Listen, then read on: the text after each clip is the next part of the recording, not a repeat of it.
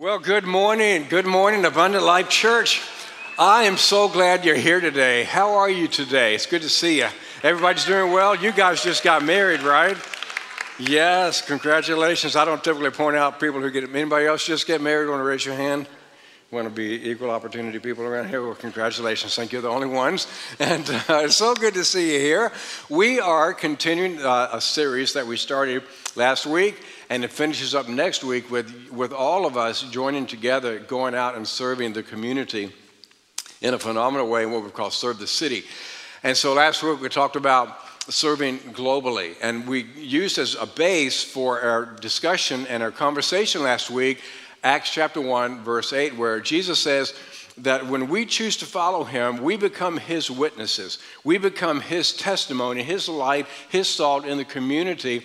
And he told us to go into Jerusalem and into Judea and into Samaria and to the absolute ends of the earth. And so last week we spent a, all of our time talking about uh, why we serve globally. And a, a, couple of questions actually came up uh, to me this past week that I thought were good questions. And one of those questions was how do we actually fund that, that global outreach? Well, and the short answer to that question is everything we do around here is done because of the tithes and offerings of, of all of you.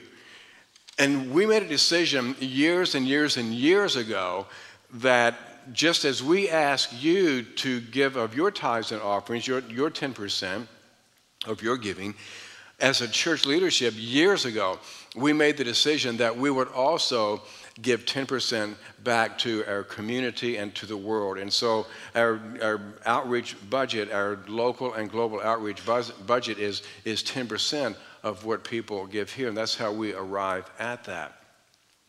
And then someone else noticed uh, and made an interesting observation as well that a church as large as ours, we don't support a lot of, of people. And the reason for that is, is really comes back as just a philosophical thing. Really, with me, I grew up in churches that bragged about sponsoring or, or supporting lots of missionaries. And so you would talk to somebody, and uh, so how many missionaries do you support? Oh, we have like 35 missionaries that we support. And it's like, yeah, that's great, but when you only send them like 25 bucks a month, it doesn't do a whole lot. And so philosophically, we support a few, but we try to support them well so that we can really help them do what God's called them to do. And so those kind of questions came up, so I just thought I would kind of fill in the blanks on that. Today we're talking about the importance of serving locally. Uh, we focused on to the ends of the earth last week. Now this week we're really focusing on Jerusalem, Judea, and Samaria. Remember Jerusalem, those closest to us relationally, uh, Judea, those closest to us geographically, and then Samaria, those who are different uh, uh, ethnically culturally, but still close to us geographically. And so that's really what we're focusing on. So, how does that happen? How do we mobilize our church so that we're able to actually do the things that we've talked about doing? Well, it happens through serving. It happens through people like you, like me, who say, I'm going to serve, I'm going to be a part of what God's doing in this world, and I'm going to be a part of it through my local church. So I want to begin by asking you a question. I want you to stop and think for just a moment. If you were to try to describe the church, okay, not Abundant Life Church, but the church, the big church, the global church, by using a means of water transportation, how would you describe the church? If you were to describe the church using water transportation, how would you describe the church? Okay, so somebody throw some answers out to me, okay? Just shout them out. A what boat? A pontoon boat. That's the first time somebody's brought up a pontoon boat. By the way, everybody's so creative today. Somebody said submarine in the first one, and that's cool, a pontoon boat. Okay, what else? A life raft, okay, all right. What else? I heard ship. Okay, big old ship. Okay. What else? A sailboat. Okay, nobody's mentioned a sailboat. I like that. That's, that's got some great uh, analogies. You could certainly pull some things there. And so the, the point being, not any old boat is going to do. Okay? Now, for example, like describe an abundant life church. If I would describe this church, I would say not any old boat's going to work in describing this church. For example, we are not a one man kayak, okay? I served under a pastor years ago that when we had a great outreach program, it was the kind of program where people like you we'd give names to people uh, who were first time guests and would say, Go see them and thank them for coming. Go see them and thank them for coming. Go see them and thank them for coming. And he came and he put a stop to the whole thing. And the reason is because he says, I don't want a bunch of people that going out there and messing up what I'm trying to do. So to me, that's kind of like a one man kayak. That's not who we are, okay? Uh, nor are we a, a two man kayak, kind of like a us four and no more kind of church. Because there are churches like that too. We just don't want a bunch of people around here.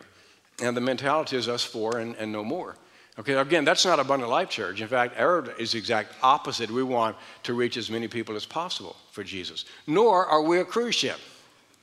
Okay? We're not a cruise ship where, you know, everybody's in vacation mode and everybody's eating way too much food and getting fatter and fatter and fatter. Okay? And we don't want to be that. We don't want to be a bunch of spiritual um, obese people where you just get a bunch of spiritual information, but you never do anything with it but sit back and cruise and, and just, you know, you know what I'm talking about. And so we're not a cruise ship, nor are we a party boat. Uh, although uh, I know our mission statement continues on to love God, love people, and love life, but by loving life, we don't mean being a party boat either, okay? Because there's some churches out there that think, you know, all of church. In, in fact, all of the Christian message is if you choose to follow Jesus, then, you know, God's going to bless you, God's going to you make you rich, and God's going to make you so you never get sick, and all of life is going to come like smelling like roses. How many of you discovered that's not true? It's not true. And so, yes, we enjoy life and we want to live life to the fullest, but I wouldn't characterize Abundant Life Church as a party boat, okay? And I hope you wouldn't either. Nor are we a pirate ship, okay? We, people think, where is he going with this one? Well, sometimes people accuse us uh, because we're a larger church of stealing people from other churches. We don't steal anybody, okay? I, I tell people we don't steal sheep, we grow grass. Okay, we grow grass. And I don't mean that kind of grass, okay? Because some of you are thinking, where, where? no, we don't. We don't grow grass. We, I'm, you know, we just we just try to, to be who Jesus wants us to be. And if it reaches some people, that's great. We don't steal cheap. Nor are we a, uh, a speedboat. Although I know. Uh, I know we're a lot faster. We move a whole lot faster than some churches I know, okay? Nor are we uh, a luxury yacht, okay? We have a, a phrase that we have used in the past that we want excellence without extravagance. And so I don't, bless you, I don't think anybody um, would say that we are an extravagant church. I mean, if you kind of look at the way things are, we're not very extravagant, but we want things to be done with excellence, okay? Nor are we an inner tube just meandering down the, down the river. Okay, because again, there's some churches that kind of, they have no sense of urgency whatsoever, and life is just floating down the stream, and whatever happens, happens. No, we have a great sense of urgency here. We really believe that Jesus is going to return one day, and it could be soon. And we can't afford just to be meandering down the river on an inner tube. Okay? This next one is probably most like what, what I would say at this point, okay, a, a lifeboat, and we're here to rescue people, help people to find Jesus, rescue people. But there's one more mode of transportation that I think better describes who we are as a church. Anybody want to guess what it is? It's a, not well, you're close. That's kind of what that is. It's an outrigger canoe. Has anybody here ever participated in an outrigger canoe before? Anybody here? Like a dragon boat thing? Yeah, uh, I never have, and so I don't really know a lot about these, uh, other than the fact that uh, they may look like they're relatively easy to maneuver. But as you notice, there's six people in this outrigger canoe, and every person in this boat has a specific role. Every person has a specific responsibility. The person in the front has to be, uh, has to be extremely how, how, should I say it? They have to be really, really good. They have to exercise every move with exact precision because they're in the front and they're leading. The person in number two position has to be able to follow that person extremely well. They have to look at them and see exactly what they're doing, be able to emulate that because they know other people behind them are going to be following this person. The third person has an interesting per, role because they have the, the responsibility of calling out when they switch positions. And so they have to do that with exact timing and again with precision. Positions three or uh, uh, four and five in the boat, they're the powerhouse people in the boat. Okay, they're the ones who provide the energy, they're the ones who invi- and provide the uh, enthusiasm and the exhortation to keep the team moving forward. Position number six in the back of the boat does nothing. They just sit there and go along for the ride. No, that's not true, okay? The person in the back has an extremely important position, and that position is to steer and to make sure that they're headed in the direction that they're supposed to go. And I think, wow, that's such a great picture of what the church should be like. I actually believe it's a picture of what this church is like. It's not that we're perfect, because we're not perfect by any stretch of the imagination. But I believe God has blessed us because we've been able to see a lot of people serving and, and rowing the boat according to their gifts and abilities. And because of that, the church is able to move forward. God's called us to a great mission. And it's a mission that requires every person to be involved. And so let me share with you three thoughts before Greg comes up and talks to us a little bit more about what we're doing locally. What do we believe about serving? Because if, if you're a part of this church, this is what we desire for you to believe about serving as well. Here's the first thing that every Christ follower is a minister. Every person who has chosen to follow Jesus Christ is a minister is a servant, okay? I know many times when you get the picture of a minister, you get the idea of a pastor or a priest with a collar or something like that. That's not what I'm talking about. The word minister means servant. What that means is you have a job, you have a role. You have a responsibility. You have a place on the team. You have a place in the canoe. And what you do is very important. And so every person is a minister. 1 Peter chapter 4, verse 10 says, Each of you has received a gift to use to serve others. Be good servants of God's various gifts of grace. You've been given a gift. You've been given an ability. You've been given a talent. You've been given the, the, the, a certain personality. All of these things God uses to move His mission forward. How many of you have ever been on one of those bicycles where six or eight people ride in? You're probably not really officially called a bicycle, but you know what I'm talking about. You've been to Seaside, maybe? Anybody here? A few of you? Okay, if you've ever done that, what, you know what it's like if, if like maybe three of you are actually pedaling and the rest of the people are just sitting back along for the ride. You know what I mean?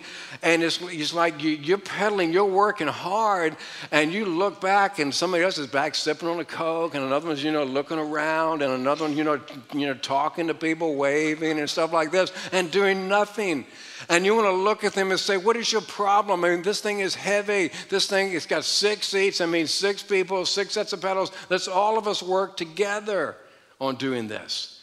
And it can be frustrating when, when somebody's not doing their part. And so, just like in this canoe, it requires all of us. You have a job, you have a role, you have a position. Here's the second thing that we want you to see every ministry is important.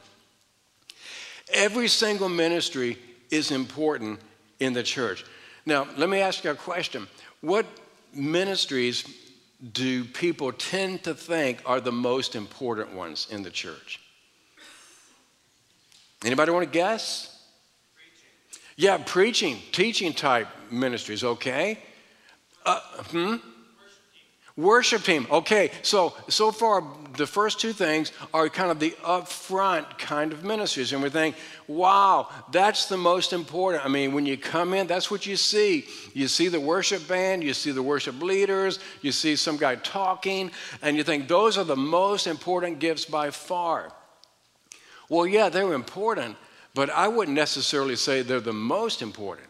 In fact, I would say there's, there's equal importance. Okay, to be fair, the reality is all of the ministries are of equal importance. But if I were to actually lean one way or the other, I'd almost I'd lean maybe toward those ministries that you can't see. Because there's so much going on. I mean, you're looking at one person right now speak, but there's dozens and dozens of ministries that are going on right now that make it possible for me to speak. For example, people who parked cars, people who made coffee to keep you awake, people back there teaching children, people running cameras. Everybody turn and wave to the camera people. They never get anybody to wave at them. Waving at the camera people, and, and all kinds of stuff that are going on to make ministry happen. In fact, I would go so far as to say, when you look at the church, it's those behind the scene ministries that really hold the church together, that keep it going. Let's take the human body, for example. When you look at a human being, uh, you know, I, I hope I, I, never lose my eyesight. I, I'm so grateful that God has given me the ability to be able to see. But the reality is, if I lost my eyesight, would I be able to continue to live? Yes. If I lost my hearing, I would continue to be able to live. What if I were to lose my, my kidneys? Okay, which, by the way, I would say, uh, you know, what's the custodian of, of my body? Probably my kidneys, okay, my liver. And, and yet you never see those at work. I've never had anybody come up to me and say, wow, I'd love to have kidneys like yours. You know, I'd, lo- I'd love to be able to just have a kidney like yours. Now, I've had people come up and say, Oh, I wish I could teach like you. You know? But the reality is, if, if it weren't for my kidneys, I wouldn't be up here teaching. But you never see them, you never comment on them. Same thing's true about our church body. It's those behind the scenes. It's, it's kind of like that, that four and five position in, in the uh, canoe. 1 Corinthians 12 27 says, Now all of you are Christ's body. Would you read the rest of this with me? And each one of you is a separate and necessary part of it. Everybody say separate and necessary. I want you to circle those two words because what, what Paul is saying when he says we're, we are separate, what that means is we're different in function. We all have a different function within the church, but we have equal value. That's the necessary part. We're different in function, but we have equal value. I mean, just try to picture what would the church look like if I was the only person doing ministry? What would it look like? I'm going to show you. Here's a, watch this. This will give you a picture of what I'm talking about.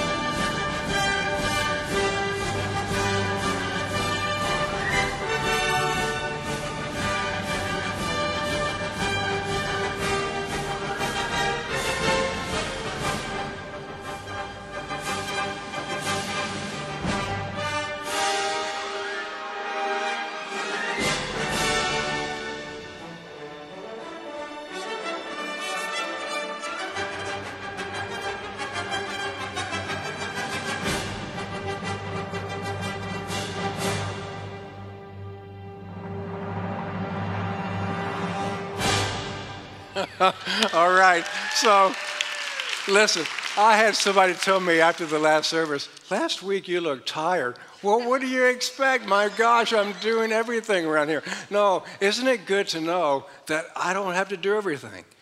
I mean, how horrible a position that would be and how it, what a horrible condition our church would be if that were the case. Here's number three every ministry exists to fulfill the mission. It doesn't really matter which ministry you're involved in. As long as you're serving in areas where you have a heart and you have a passion, because every single ministry is designed to help move us and move our mission down the road. Whether you're helping to park people when they come in the parking lot, you're greeting people at the door, you're preparing coffee, you're distributing bulletins, communion, if they're teaching in the nursery or working with students, if they're playing an instrument on the stage, or whatever it happens to be. Every ministry is designed to help us carry out our mission of reaching as many people as possible for Jesus Christ.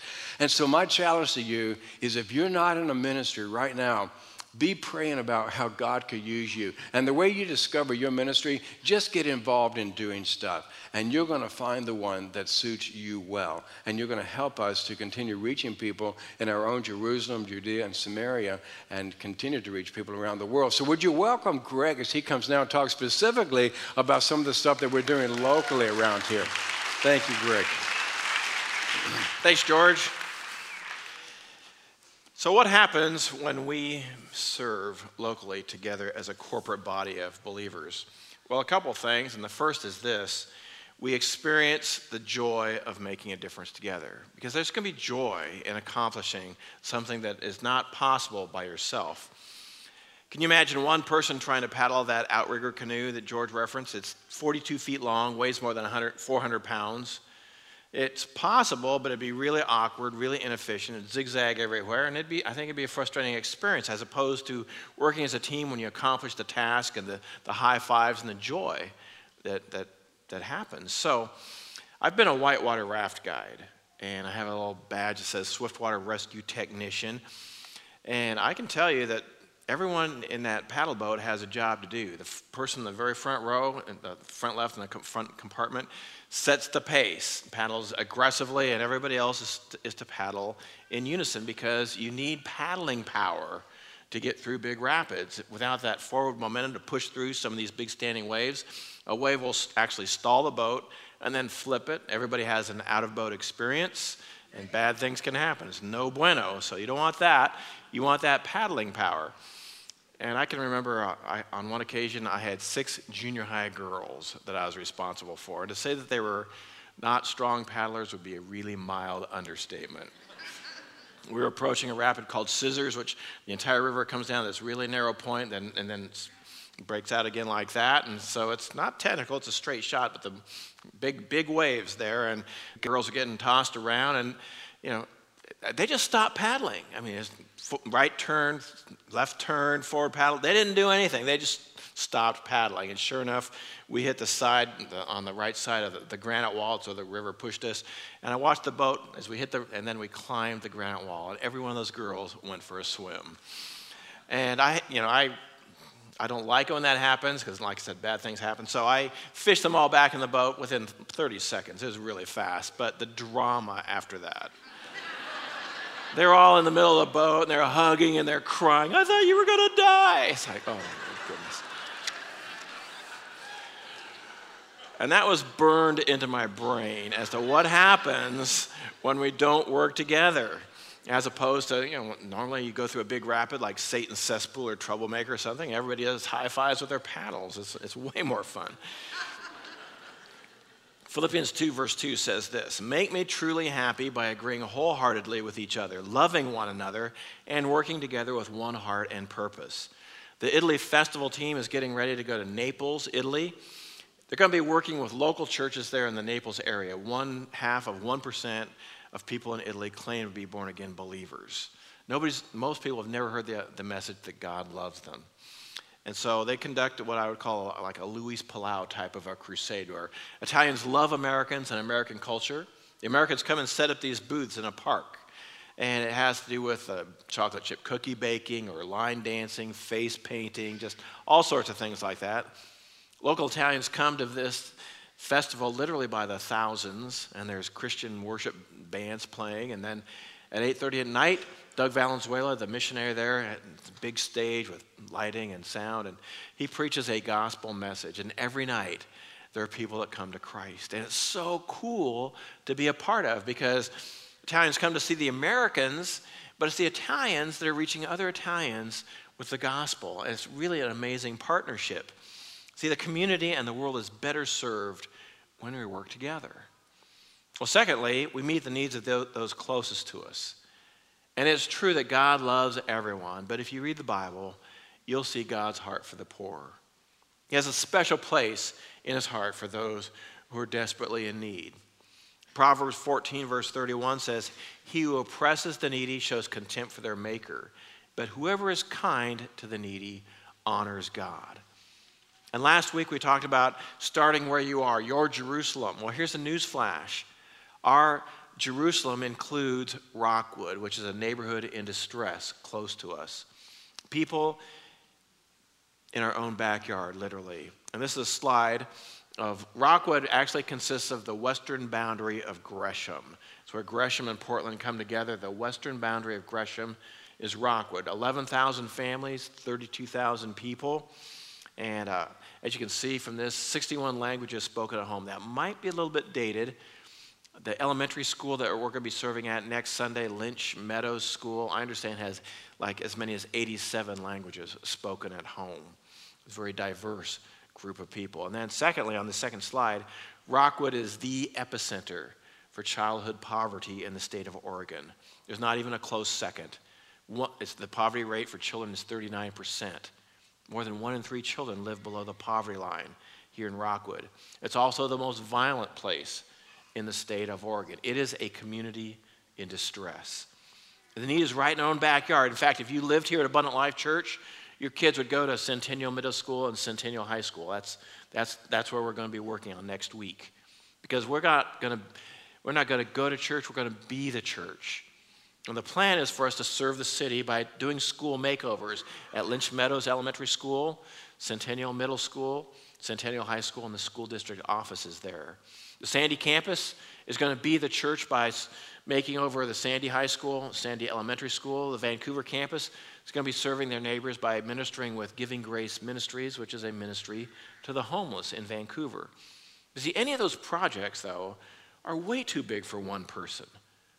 So that's why we're encouraging everybody to get involved. Because working together, we can make such a bigger impact and difference.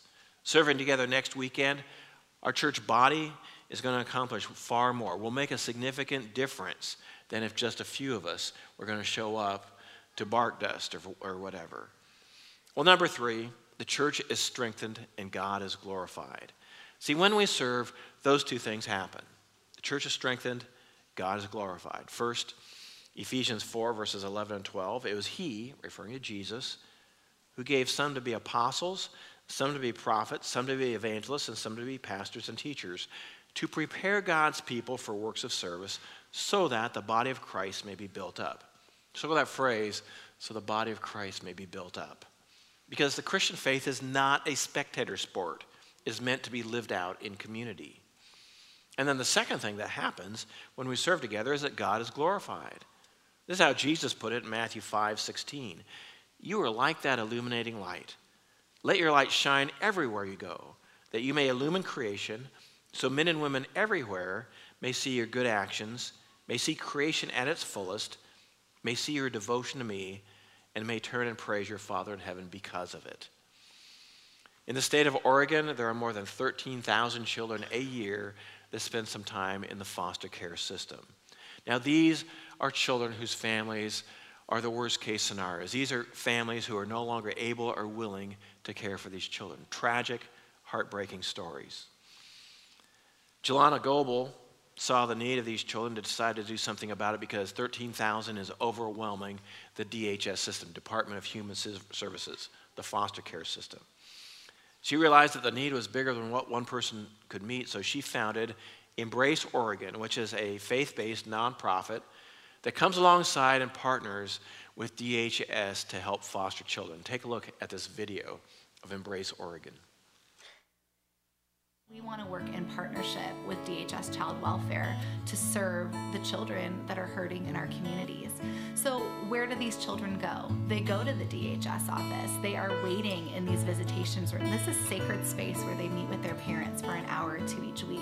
And prior to the churches coming and doing these makeovers, the rooms were shabby and dismal and dark and depressing and just thought, man, we need to communicate that that these families and these children are valuable and loved and cared about. So all of the eight child welfare offices in the Tri-County area are in some phase of receiving a makeover. The dignity that that has given families, what I've seen from my end is that people come into offices where everything's been made over, the, the toys are new, they're, they're clean, uh, there's ideas for them to help them with their parenting it's given staff dignity. You know, uh, they've been moved to tears often.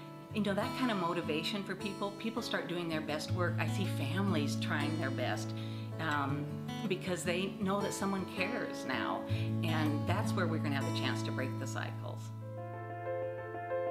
The dream for me is to be able to see the number of kids, the list of number of kids that are waiting for a family to decrease and the number of families waiting to care for a kid or a child to increase. And where we're at now with Embrace Oregon is just really sending the message that whether it's inviting a child into your home or whether it's embracing at another level, there is a part or a role that everybody can play. When DHS and the faith communities are talking about Embrace Oregon, what we mean is you know, embrace your community, embrace your neighbor. It means taking care of that biological family that's dealing with poverty issues or substance abuse. It means embracing a child and allowing them into your home so they can be they can heal and be safe and cared for while their parents are working on what they need to work on. It can be embracing that teen that's aging out of the system and doesn't know how to balance the checkbook, that needs a mentor. There's so many ways that we can embrace each other, and that's our chance to heal. The reality is, it has to be more than just one person, more than just one program, more than just one agency. It has to be a collective effort to bring collective impact in a way that can change this thing forever.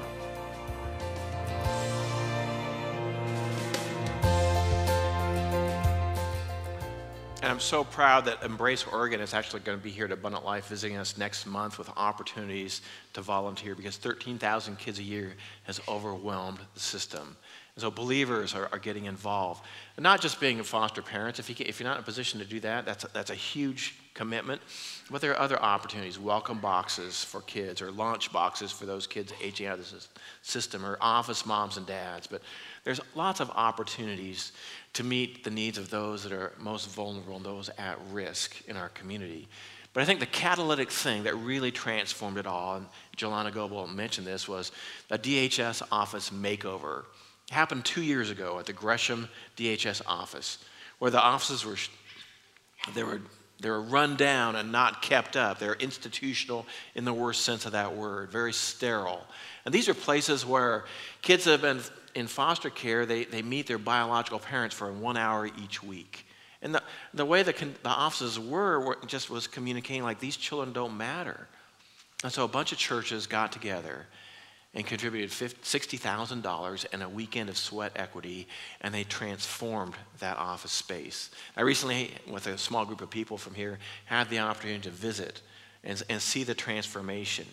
And it was amazing because the, the person who's in charge of the DHS office there said, now, you know, once, once we let the caseworkers know that you guys are with churches, you're probably going to get hugged because there's, everybody is so appreciative. And what that has done, though, is open the door for ministry to happen. And churches have stepped up and they're getting involved and they're making such a huge difference and impact. 1 John 3, verses 17 and 18 says, If anyone has material possessions and sees his brother in need, but has no pity on him, how can the love of God be in him? Dear children, let us not love with words or tongues, but with actions and truth. See, our obedience is the way that determines whether or not we really know God. Following Christ means more than just saying a prayer and you're good to go. See, the parts about in the Bible about helping the, helping the poor and fighting injustice and being salt and light to a broken planet, those things aren't optional. Make no mistake, we're not saved by our works, we're saved by faith. But we are saved not by works, but for good works. Works isn't the cause of salvation, but rather is the effect of it. And you don't have to go to Africa or a third world country to find poverty. It's right here in our backyard. And it is just as damaging to the human spirit. In the U.S., we tend, tend to think of poverty in material terms. We think poverty is a lack of stuff. But for those who have to live with poverty, their descriptions are far more emotional and spiritual. It is debilitating to the spirit. My favorite definition of poverty is a lack of options. And because of God's heart for the poor, we are called to be part of the solution. Jesus called his followers not only to proclaim the good news, but to actually be the good news. He taught us to pray, Thy kingdom come, your will be done on earth as it is in heaven. See, the kingdom of God isn't just an escape from this world, as the means to redeem it. Albert Schweitzer was a scholar who left the university to serve in the sub Saharan African jungle. He provided medical aid to those who needed it the most around the first part of the 20th century. He won a Nobel Peace Prize, but this is what he said. He said, I don't know what your destiny will be, but one thing I do know the only ones among you who will be truly happy are those who have found how to serve. Jesus said in Mark 10 24, He says, The Son of Man didn't come to be served, but to serve and to give his life as a ransom for many.